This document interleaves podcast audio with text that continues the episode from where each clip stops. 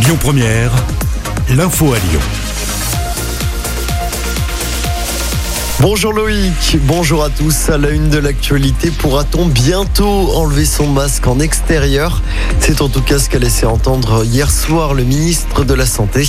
Aucune date précise n'a toutefois été dévoilée. Pour rappel, c'est demain la deuxième étape du déconfinement. Les terrasses des bars, des cafés des restos vont enfin pouvoir ouvrir. Même chose pour les commerces dits non essentiels et pour les lieux de culture. Le couvre-feu passera lui à 21h. À Lyon, les TCL s'adaptent à ce déconfinement. À partir de demain, le service sera assuré à 95% en semaine et à 100% le week-end. Le réseau reprendra normalement à compter du 9 juin.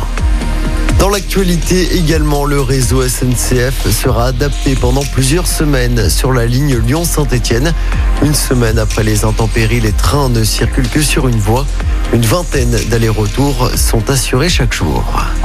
La colère des personnels de la prison de Saint-Quentin-Falavier en Isère. Ils ont manifesté ce matin pour dénoncer une série de débordements ces derniers jours, des incendies et également des agressions d'agents notamment. Ils réclament une meilleure protection. Une centaine de pompiers mobilisés après l'effondrement d'un mur. Ça s'est passé la nuit dernière rue Gabriel Péry à Saint-Fond. Aucun blessé n'est à déplorer, mais deux familles ont été évacuées. Et puis les forains vont manifester demain à Lyon et dans plusieurs autres villes de France. Ils dénoncent le maintien de la fermeture des fêtes foraines.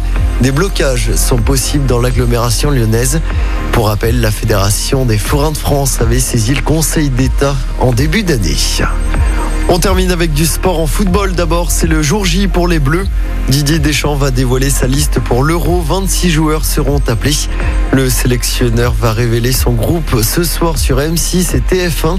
Côté OL, Léo Dubois, le latéral lyonnais, devrait être appelé par Didier Deschamps. Le premier match des Bleus, ce sera le mardi 15 juin face à l'Allemagne. Et puis toujours en sport, en basket, nouvelle victoire de Lasvel en championnat de Jeep Elite. Les Villeurbanais ont battu Bourg-en-Bresse hier soir, victoire 79 à 70. C'est la septième victoire d'affilée de Lasvel.